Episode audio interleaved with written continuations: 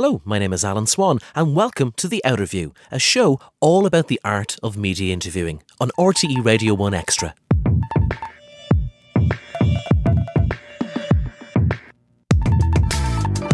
David Lloyd has spent a lifetime in radio and he's worked with some of the UK's biggest names. He was with the Radio Authority when they were overseeing compliance for the radio industry back in the 80s. He looked after the framework for DAB digital radio.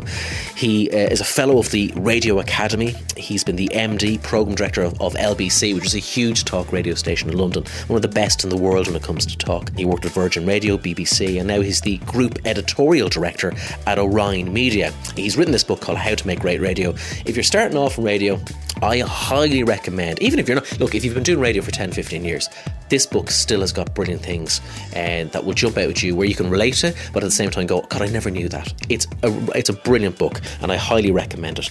So, in this episode of the podcast, uh, David talks about how preparing too hard can sometimes mean you forget to engage in natural conversation. That happens quite a lot sometimes.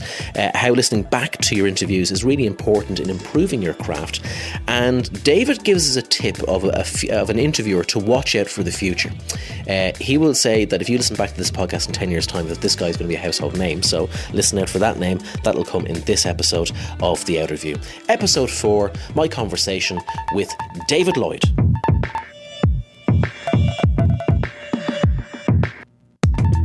Firstly, David, congratulations on the book, um, How to Make Great Radio. It, it's a fantastic read, and it, it really it surprises me that nobody has written a book like that yet. It's, you know, a, book like that has never been released. I think you're right because before writing it, obviously, I, I, checked out a number of publications and I'd read a lot in my career anyway. And I thought there wasn't anything quite like it. It's sort of a lot of technique in there, but also a few stories as well, because I don't think uh, uh, reading a book of techniques is particularly interesting. So I thought I'd throw in a few stories there just to bring it alive. And it really was born out from the fact that quite a few people I'd spoken to who'd been in radio a few years, sometimes it was apparent they, they, no one had ever taken the trouble to explain some of the basics to them. So that's where it started from. But I think it got a bit more interesting than that because I was discovering stuff for myself as I wrote it, as I just questioned why I thought what I thought. It's all very well to have these radio givens, isn't it? These rules about radio, but why do we think that way? So I was actually interrogating my own thinking as, as I wrote it. And, and really, for, for this uh, show, The Outerview, it, it, had some great, great segments in the book that are really helpful for people who do interviews um, for, for a living. And I suppose if I can start off uh, our chat today regarding do you think the art of interviewing is dying? Wow, what a great question. Uh, judging by that one, it's not dying because that was a great question. Uh, and I think in my book, I talk about surprising the interviewee a bit because, particularly, you may be interviewing somebody who's uh, been interviewed many, many, many times before, and you ask them the question and they trot out the answer without any thinking, without any emotion, without any meaning, and the listener will detect that. Listeners are very clever. Uh, whereas if you ask a question that hasn't been asked, listen to the interviewee coming alive, as just I have when I thought, goodness, I've actually I've spoken many times about this book, but suddenly I've got to think of an answer to your question, and that's a great place to start. Good. So your question was good. The question was, and I do remember it. Your question was, is the art of interviewing uh, dying? I no, I don't think it is. Uh, and what is interviewing? Interviewing is lively conversation at best, isn't it? And um, you know, on TV chat shows, some of the greats like Michael Parkinson, you watch those now, and you think, is is is Michael Parkinson a a, a great a great interview or, or not. And sometimes it's actually difficult to work out whether relaxing the interviewee to such an extent that you say very little that probably is an art, isn't it? I think the art is alive and well. Because you speak about it in your book, you speak, uh, you know, at great uh, length about setting the mood, setting the mood for an interview, and, and getting your interviewee comfortable and making sure everything from the environment to because a lot of people will say, look, you have to do your homework and you have to have your questions right, but sometimes people forget about maybe the, the, the kind of the the aesthetics of it as well. That the mood is an important thing. Absolutely. Uh, when you greet someone, you should be sufficiently astute to work out what sort of frame of mind they're in. Are they bored of doing interviews? Are they nervous? Are they over prepared? So just try to really establish that and then you can start to counteract them. If they're nervous, you can put them at ease and, you know, just downplay. Oh, we'll just talk for a couple of minutes. It's very, you know, you can downplay what you're about to do. As, as, as you know as well, sometimes you can give away too much to the interviewee in advance so that the nervous interviewee will start rehearsing answers in their head and then try and remember what those answers were when you ask the questions and then forget and then panic and then there's a gap. So, you know, giving them enough confidence that you're not going to ask anything too OTT, therefore they can relax and you give them a general idea of the scope of the interview, whereas you won't tell them the exact questions. You know, I knew you were interviewing me about my book and I knew your focus was interviewing. I didn't know much more than that, and that's fine. But you're right, you know, creating the right environment for the interviewee is absolutely crucial. And for some people, um, getting them, uh, you know, if you're doing a, a set of really uh, perhaps you're doing a piece on something quite personal. It may be, I don't know, fostering or adoption, and you want someone to talk very honestly about something that's very personal. Uh, you want them to t- open up, talk about their life, and you know, are you better poised to do that in a studio with whizzes and bangs and flashing lights in an unfamiliar surrounding, or are you better going around to their house for a cup of tea? I'd probably suggest the latter. So picking the surroundings is, I think, uh, really, really important. Do, do you remember your first interview, David? Uh, I don't remember my first interviews. I remember some of the early ones, and I quote in the book the, the time I was sent by our frightening head of news to uh, interview Noele Gordon, who was, of course, Meg in Crossroads, and she was, you know, hugely famous. She was the soap star of the time. Everybody knew who she was, and she was appearing at the local theatre, and I was told to take a huge tape machine and go and interview her. And I and I got there, and I couldn't find her, so I literally went back to the newsroom and said, "I can't find her." To be told by the news editor, "That's not a good excuse. Go back and don't stop until yeah. you find her." so I was sent back to uh, to get her again, and uh, we recorded the interview. And she had clearly read a book just like mine because when we'd finished, she said, "Play it back and make sure you've got it on there," which is a great bit of advice. Just making sure that what you think's recording is recording. It was you know difficult there with the old reel to reel technology, but now you know you, clearly you can use your, your phone or 101 things to record. But sometimes it because it's not as physical, it's actually more difficult to work out whether it's actually working or not. So to test um, your your recording uh, equipment is absolutely essential, and particularly with a phone. You know, are you talking into the right end? I know it sounds ridiculous, but I have heard people on British radio, you know, in the last few months, are thinking you're talking into the wrong end of the phone. You know, for goodness' sake, work out where the mic is there's a great story that you tell in the book regarding, um, I think it was LBC, and that Margaret Thatcher's daughter. Um, this goes this goes back to preparation um, she turned up at the studio yes, well in advance yes. of, of doing one of her That's shows. right. Yes, she was filling in for Nick Ferrari on the Breakfast Show on LBC, the uh, the news and talk station in London, and uh, she was booked for the following week. So I arrived in as program controller, crack of dawn as I usually do, and there she was sat there, and I thought, has she turned up for the wrong week? What was she doing? Is she not booked till next week? And I said, you, you, you're here a little early, and she said, uh, Mother always said an hour spent in preparation is rarely wasted, um, and of course her mother was preparing for uh, possibly rather even more important things than the LBC breakfast show. It's funny you bring up Nick Ferrari because I, I, when was this now? It would have been oh god, it would have been two thousand and eight, two thousand and nine. I remember I was in London. I was considering quitting radio and quitting media in general because I kind of had my kind of fill of it at the time. And I remember coming back. Um, in the taxi heading towards London City Airport, and Nick Ferrari was on the radio, and he was doing this amazing interview with a guy. Uh, it started off as kind of a very banal, kind of ordinary interview with a guy from a county council, and he was talking about some sort of a, a some sort of a roundabout that was being built. And I always remembered the line that he used was he was talking about this roundabout, and the the the council guy was given the usual kind of you know line, oh we're doing this, we're doing that, we've invested this much money, and he just came up with this question where he went, excuse me, say Tom, um, how long do you think it took to build the Golden Gate Bridge? And he goes, oh, the Golden Gate Bridge? I, I, have no idea. He goes, um, it only took about About seven months. Uh, the, the, these big, huge uh, Los Angeles um, motorways that were broken down during the earthquakes. How long do you think it took to, to repair them? Seven weeks. And he says, "You're telling me it's taking four years to build a roundabout in Rotherham or whatever?" And I just thought, "Wow, what a brilliant, you know, way to interview somebody. What a brilliant way to get things across." And it actually made me want to work back in radio again. It, it is kind of the preparation that he would have put into that. Just that small interview really kind of struck me about the, the power of when you're doing an interview, really saying, okay, where can I bring this interview? Nick is a consummate professional. I watched him, uh, watched him indeed, uh, interview Alastair Campbell uh, fairly recently, and he'd got Alastair's book in his hand and uh, a load of pieces of paper sort of put in the book at various points. So he clearly read the book, which is important, and he'd actually noted, uh, you know, each of the pages so he could easily access them. But then, comforted by the fact that he knew that he could pick up that book and refer to it and quote from it and knew exactly where it was going, comforted by that, he put it to one side and he engaged in a conversation. And that's so important, isn't it? Because sometimes you prepare so hard that you forget to engage in natural conversation and you miss goals. You miss the supplementary questions. You miss the gold. Sometimes you miss the humour.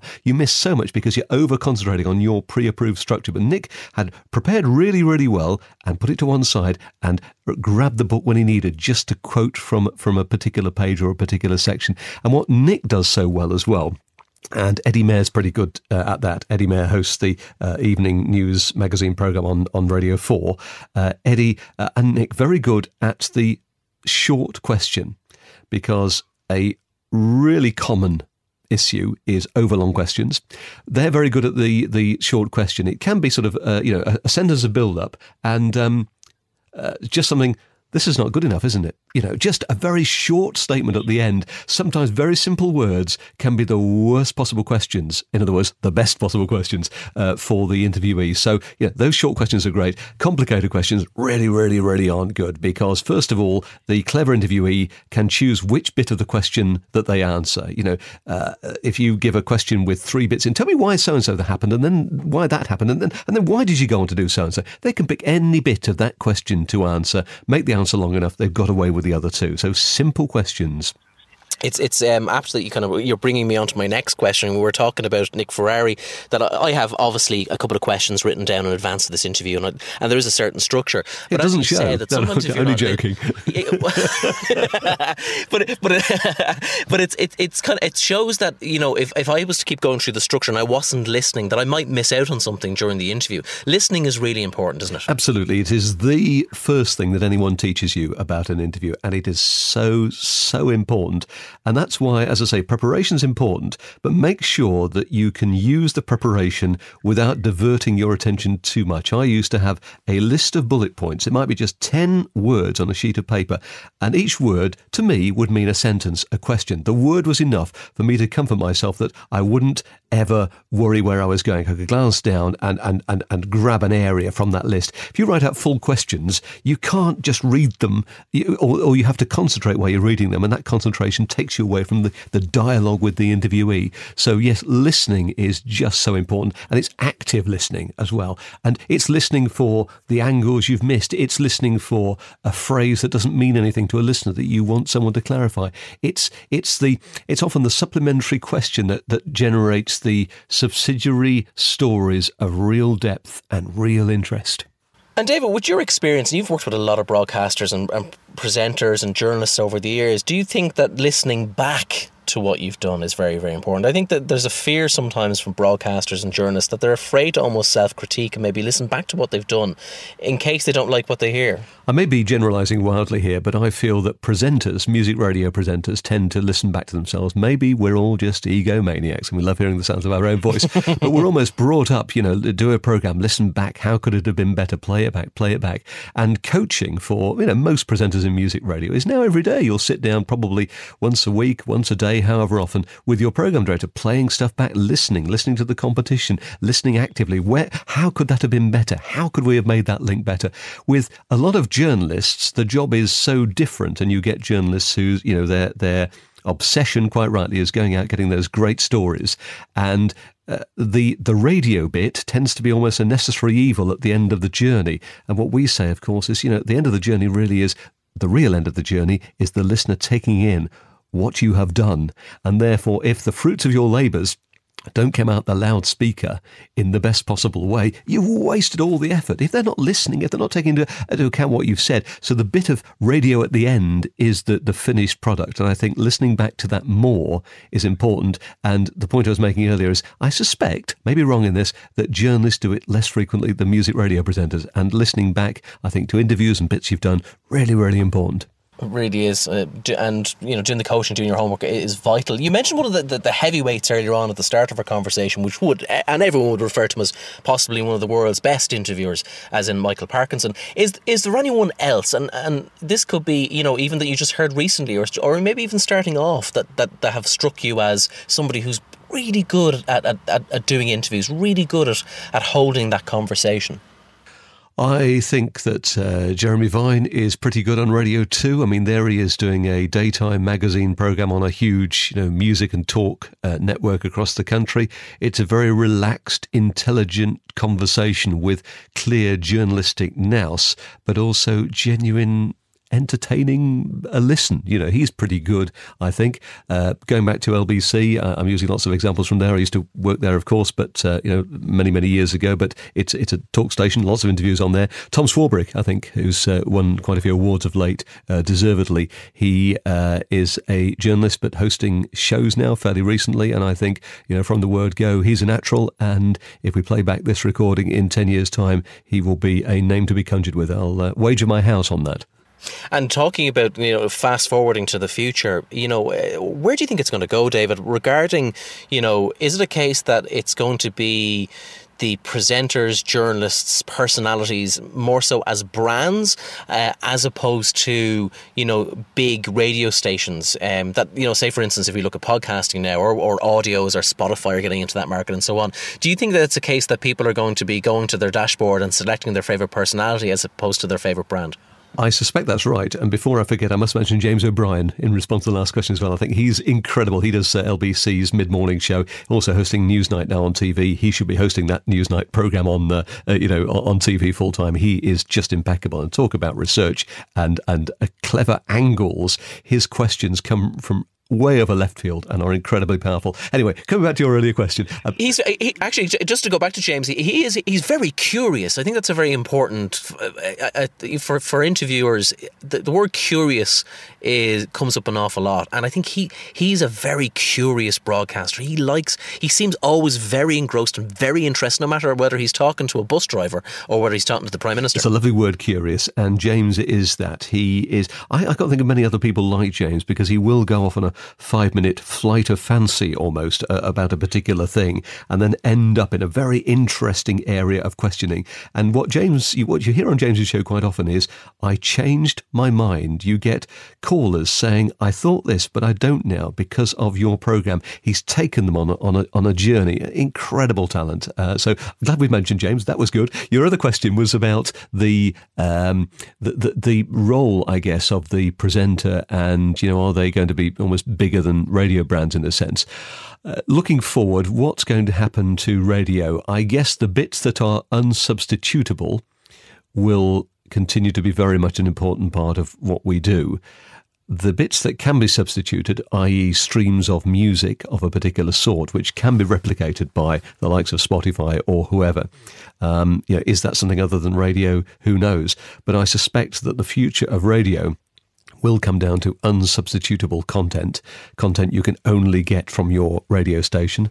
Uh, may be live, may not be live. And I think a lot of that, yes, is down to personalities. And I think whether that's talk personalities or music personalities, the skills are so rare and frankly, radio stations pay so much for them that I can imagine those skills being shared across more than one station, even though the music may be different frequency by frequency.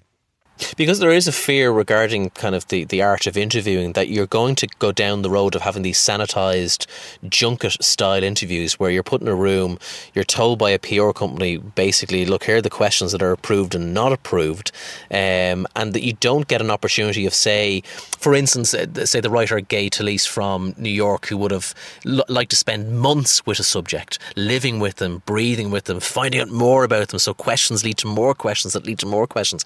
It, you know, it, the fear is that, that that's where we're headed. I think you're right in that some people uh, think about this interviewing lark too much, and you know, PR people spend their life uh, cajoling their clients and helping them interview in such a way that they don't come out with anything interesting ever. So I think there's a number, of, there are a number of risks because people think about interviewing too much rather than just enjoy the conversation. But you know, are they just afraid of? Headlines? Are they just afraid of what the tabloid press do? It would be sad if that were the case, but it probably is the case. Uh, do you have any um, tips or advice for any journalists listening to this show now regarding cul-de-sacs? If you ever get into a cul-de-sac in an interview, or you're, you're faced with a very difficult interview, do you kind of have to cut cut your losses sometimes and go, look, this is just not working out?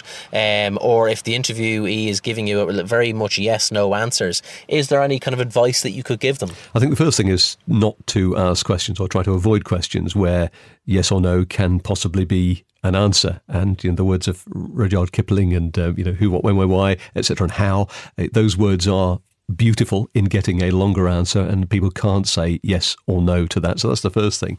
Secondly is you know if you're down a cul-de-sac uh, change the subject and walk down a different road. As i say if you've got a list of bullet point topics uh, to your right then you know you can move on to the next one and that's no problem. I think if a, if a listener hears that you know you're not getting anywhere they don't want to carry on going down there either probably. So you know move off into another area. That's very different of course from the news interview when you are trying to get an answer and you want to keep on going at that answer. And there are famous examples, of course, I'm sure you talked about them before, famous examples of interviews where a question has been posed in a number of different ways. And, you know, that's, that's quite good sport. Um, but let's make sure it has a purpose and it's not just self aggrandizement for the presenter and just a bit of an of ego trip. You know, if there's an answer that's needed, yes, be persistent. Yeah, absolutely. Uh, uh, before I let you go, David, just one or two last questions, and thank you so much for your time. Um, have you? Uh, uh did you? Ha- I think mentorship is, is, is a word that's used quite a lot now in the media industry, where you're you're told by all these kind of um, career books, you know, try and get a mentor, try and get somebody to give you advice. Um, uh, did you have a mentor when you were starting off in, in this broadcasting game, and um, what do they help you achieve? I think we all grew up, didn't we, listening to broadcasters, and unwittingly you be, you adopt part of their act in your act when you start. And you listen back to your early recordings, and you can hear sometimes words, phrases, pacing, delivery, intonation that you have, as I say, subconsciously drawn from other people. And that's how we all start out. I think a bit of a mongrel of a number of other people, uh, and then we start to find ourselves and when we find ourselves, that's where the real gold happens. That's when you really start to, you know, carve out your own identity. So I would say, you know, there are a list of people that I've drawn from some some some people in popular music radio, uh, some people in in talk radio, and the important thing I think as we get into the business is to make sure we are exposed to as many different positive influences as possible. One of the first questions I ask usually in interviews is, "Tell me about your radio listening." And if someone sort of looks at me uh, and, and says, oh, don't listen much, that's not a good start. If they say, well, I always listen to your radio station 24 hours a day, I don't think that's a very good start either. I like someone to say, I listen to a bit of this, a bit of that, and I like this station because of this, and I hate this radio station, but there's a brilliant presenter on it, and I've learned this from them. You know, I think trying to educate your instincts at an early stage by listening to as many, many different radio stations as possible, even bad ones, so you can avoid the errors. Um, is there, apart from your own book, uh, which is on uh, Biteback Publishing, you can buy lots of copies for it, um, uh, How to Make Great Radio. Is there any books that you've gifted uh, people? And this might necessarily be a, ra- a, radio broadcasting manual of any kind, but any books where you've always gone, God, it's a great book, and you've recommended it to people in the industry to read to maybe help them along? I wrote a blog actually this week on that very topic uh, 10 books to read on holiday uh, about radio, and there are a few in there that I clearly love. I mean, it's as far as life stories of people in radio are concerned. And these are good. And sometimes you pick up hints across the way as well. You know, really, Jeremy Vine's is beautifully written, and there's a tale of a chap who's done press and TV and, and, and radio, and a beautifully written book. So his is great. Uh, Scott Mills's book is good just for a sort of you know a, a Radio One huge uh, character, if you like. Uh, very interesting, varied life. So those are two sort of uh, great reads. As far as techniques are concerned, there's the uh, any of the books really by uh, Peter Stewart and Paul Chandler. There's one called Essential Radio Journalism, which is all about um, Well, it's about radio journalism, as you might imagine, uh, but it, t- it takes everything through, you know, from law to techniques to how to sit when you're delivering bulletins to uh, mic technique to interviewing. Everything's in there, so that's a really good practical book. And uh, other practical books I would recommend. Uh, Valerie Geller, I know, is somebody I think who's familiar to your podcast. Uh, a, you know, a, a renowned yes. radio consultant. Certainly, her her powerful radio workbooks uh, are well worth a read, and her immortal words obviously are never be boring, which is pretty wise. Indeed, and of course, if there's space on the bookshelf, How to Make Great Radio by David Lloyd. And what I love about your book is it's it's you know, especially for myself that I come from a broadcasting background and I could really relate to all the different chapters in the book. But it's from everything from interviewing children, children to you know, been at their eye level. It's just small but very very important things to, for instance, you know, psyching yourself up before a big interview where you spoke about one presenter who would play the the theme of Cagney and Lacey right. before they went on air there. Um, to to Dale Winton and, and that story regarding Barry right. White, which is a fascinating yeah, story. Yeah, yeah. I, I, used to work with, um, with with Dale years and years ago, and uh, you know he, he, tells a good tale, and that was the interview with uh, with Barry White, where Barry was you know one of these junkets where he sat in the middle of the room on a, on a huge chair, and all the interviewers were going in the room one by one and kneeling by his side, asking him questions because that's what they thought they had to do. Dale, being Dale, wasn't having that, and he walked in and he said, "Barry, do you mind if I draw up a chair?" And Barry said, no, help yourself. so suddenly there is a conversation of equals. And, you know, who got the best interview out of that? Who got some chemistry out of Barry? Dale did.